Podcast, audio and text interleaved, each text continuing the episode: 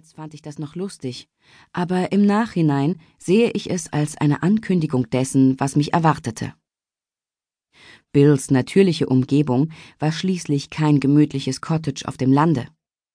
Er war in einer imposanten Familienvilla aufgewachsen, einem stadtbekannten historischen Gebäude im nobelsten Teil von Boston. Zusammen mit Bills Vater, William Willis Sr., bewohnten wir den Westflügel und den Mittelteil des Gebäudes. Der Ostflügel war den Büroräumen von Willis und Willis vorbehalten, einer der ältesten und angesehensten Rechtsanwaltskanzleien in New England. Die Kanzlei Willis und Willis konnte ihre Wurzeln bis in die Zeit vor der Revolution zurückverfolgen, genau wie die meisten ihrer Klienten. Ein muffiger Haufen alter Bostoner Familien, deren Rechtsstreitigkeiten der Familie Willis zu Reichtum und Ansehen verholfen hatten. Bills Aufgabe war es, einer anspruchsvollen blaublütigen Klientel zu dienen, und sobald wir wieder in Boston waren, stürzte er sich in ein Pensum aus endlosen Telefonaten, Konferenzen, Mittagessen, Empfängen und dem damit verbundenen Papierkrieg. Er stand vor Morgengrauen auf und ging lange nach Mitternacht zu Bett und rannte herum wie ein Hamster im Laufrad. Er nahm ab, und auf seiner Stirn bildeten sich neue Falten, die glatt zu streichen ich nur noch selten Gelegenheit hatte. Bills wahnsinnige Arbeitswut lag zumindest teilweise daran, dass er seinen Vater entlasten wollte. Zwar hatte Willis Senior nicht darum gebeten, entlastet zu werden, aber Bill war überzeugt, dass sein Vater nicht wusste, was gut für ihn sei. Mein 65-jähriger Schwiegervater erfreute sich überwiegend guter Gesundheit. Aber er hatte früher einmal Herzbeschwerden gehabt, und Bill hatte schreckliche Angst, ihn zu verlieren. Allmählich übernahm Bill sämtliche Tagesgeschäfte der Firma, damit sein Vater beruhigt sein konnte, dass alles weiter seinen geordneten Gang gehen würde, falls der alte Herr sich entschließen sollte, in den Ruhestand zu treten. Ich vermute, dass Bill sich damit auch selbst etwas beweisen wollte. Es war nicht immer leicht, der Sohn des großen William Willis Senior zu sein. So wie es nicht immer leicht sein konnte, überhaupt ein Willis zu sein. Bills Vorfahren hatten den Namen berühmt gemacht, seit sie aus England herübergekommen waren. Einige von ihnen waren Richter gewesen, andere Abgeordnete im Kongress, aber alle hatten sie etwas Bemerkenswertes geleistet. Es war eine gewichtige Tradition, die es zu erhalten galt, und Bill hatte das Alter erreicht, er war Mitte 30, wo er glaubte zeigen zu müssen, dass er des Namens Willis würdig sei. Also hatte mein Mann gute und verständliche Gründe, sich mit einer Unmenge Arbeit in ein frühes Grab zu befördern, und ich hatte gute und verständliche Gründe, mir die Haare zu raufen. Im Leitfaden über das Leben mit Märchenprinzen steht nichts über chronische Workaholics. Aschenputtels Prinz war vermutlich besser im Delegieren. Und ich wusste nicht, wohin ich mich um Hilfe wenden sollte.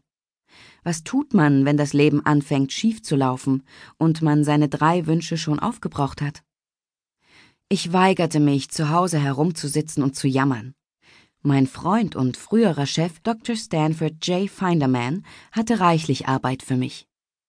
Stan war der Kurator der Sammlung seltener alter Bücher in der Bibliothek meiner Alma Mater, und er war sofort bereit, sein mageres Budget zu strapazieren und mich nach England zu schicken, auf eigene Kosten natürlich, damit ich dort auf der Suche nach wertvollen Büchern Auktionen besuchen und private Sammlungen sichten könne.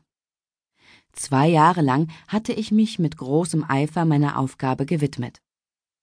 Ich hatte viele interessante Menschen kennengelernt und hunderte von herrlichen Häusern gesehen, und jede dieser Reisen hatte mich von der leisen und völlig irrationalen inneren Stimme abgelenkt, die immer wieder erklang Es liegt an dir. Es ist deine Schuld, dass Bill sich so in die Arbeit vergräbt. Er hat keine Ahnung, warum er ausgerechnet dich geheiratet hat. Es war ein absurder und lächerlicher Gedanke, aber er hielt sich hartnäckig. Und als Monat um Monat verging, in dem die Delle in Bills Kopfkissen morgens der einzige Beweis war, dass er überhaupt zu Bett gekommen war, fragte ich mich, ob nicht doch ein Körnchen Wahrheit darin sei. Egal, wie viele Gemeinsamkeiten wir hatten, Bill und ich hatten keinen gemeinsamen Hintergrund. Er war in einem noblen, denkmalgeschützten Wahrzeichen der Stadt aufgewachsen, ich dagegen in einem unscheinbaren Mietshaus auf der Westside von Chicago. Seine Ahnenreihe bestand aus hervorragenden Männern und Frauen, die erster Klasse mit dem Schiff aus England gekommen waren, noch ehe die Vereinigten Staaten vereinigt waren.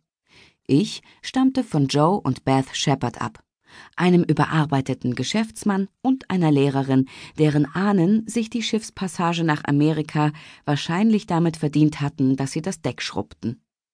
Ich war auf ein gutes College gegangen. Bill jedoch trug das Purpurrot von Harvard.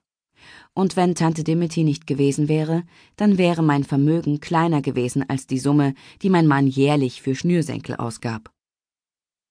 Mit dem Tod meiner Mutter hatte ich die letzte Familienangehörige verloren. Ich stand allein da.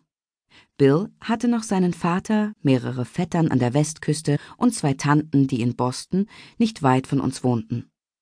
Ich hatte Bills Vettern noch nicht kennengelernt, aber sein Vater war ein Schatz, mit dem ich mich bestens verstand. Seine Tanten jedoch waren ein schwieriges Kapitel. Honoria und Charlotte waren zwei spindeldürre, grauhaarige Witwen Ende 50, und als ich sie sah, verstand ich, warum Bills Vettern nach Kalifornien geflohen und nie zurückgekehrt waren. Meine Schwiegertanten waren schmalhüftig und dünnlippig und hatten mich mit jener Wärme in die Familie aufgenommen, die man von zwei Frauen erwarten kann, deren Hoffnungen auf eine standesgemäße Heirat ihres Lieblingsneffen sich zerschlugen, als er mir den Heiratsantrag machte. Sie hatten alles Mögliche gegen mich, aber der Hauptgrund ihrer Ablehnung schien zu sein, dass ich, obwohl ich 32 Jahre zählte und schon einmal verheiratet gewesen war, immer noch keinen Beweis geliefert hatte, dass ich eine geeignete Zuchtstute für den Willis-Stall war. Sie drückten es zwar nicht ganz so krass aus, aber wenn Blicke schwanger machen könnten, dann hätte ich zu jedem Weihnachtsfest Zwillinge bekommen. Die nüchterne Wahrheit war, dass ich als Zuchtstute wohl keine Preise gewinnen würde. Ich war das einzige Kind zweier Einzelkinder, die zehn Jahre gebraucht hatten, um mich zustande zu bringen, also waren meine Chancen im Fruchtbarkeitslotto nicht gerade überwältigend. Mir machte es nichts aus, nicht viel jedenfalls. Ich will gar nicht leugnen, dass ich so manchen Morgen auf die Delle in Bills Kopfkissen starrte und mich fragte, ob in unserem Haus jemals das Trippeln von Kinderfüßchen zu hören sein würde, wenn ich nicht einmal mehr seine Schritte im Schlafzimmer wahrnahm. Jedoch sprach ich nie davon, außer ein einziges Mal in einem Augenblick großer Schwäche gegenüber meiner Freundin Emma Harris in England. Und Emma hatte mir versprochen, das Thema nie mehr zu erwähnen. Aber Honoria und Charlotte erwähnten es oft. Hast du vielleicht eine freudige Mitteilung für uns, Laurie? war eine Frage, die ich zu hassen lernte, denn ich hatte schon zwei lange Jahre keine freudige Mitteilung, für niemanden. Aber auch wenn ich Drillinge produziert hätte, Bills Tanten hätten mich trotzdem abgelehnt.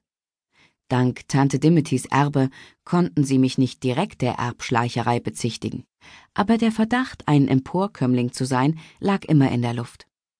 Sie versäumten es nie, meine kleinen Ungeschicktheiten und Fauxpas aufs schärfste zu kritisieren.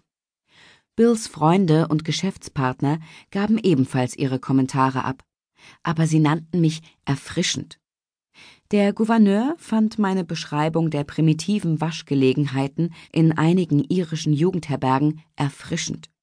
Ein Mitglied im Aufsichtsrat des Bostoner Museums of Fine Art fühlte sich von meiner Schilderung, wie ich eine seltene Erstausgabe eines Bronte-Romans aus einem Kuhstall in Yorkshire gerettet hatte, ebenfalls erfrischt.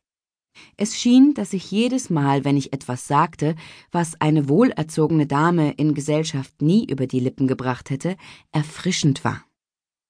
Vielleicht wurde es auf die Dauer langweilig, eine erfrischende Frau zu haben. Vielleicht hörte Bill auf seine Tanten. Vielleicht waren die tieferen Dinge, die wir in unserem Cottage aneinander entdeckt hatten, nicht länger wichtig, wenn die Dinge an der Oberfläche nicht stimmten. Wenn ich versuchte, mit Bill darüber zu sprechen, dann verwuschelte er mir nur die Haare und sagte, ich sei albern. Und meinem Schwiegervater konnte ich mich auch nicht anvertrauen.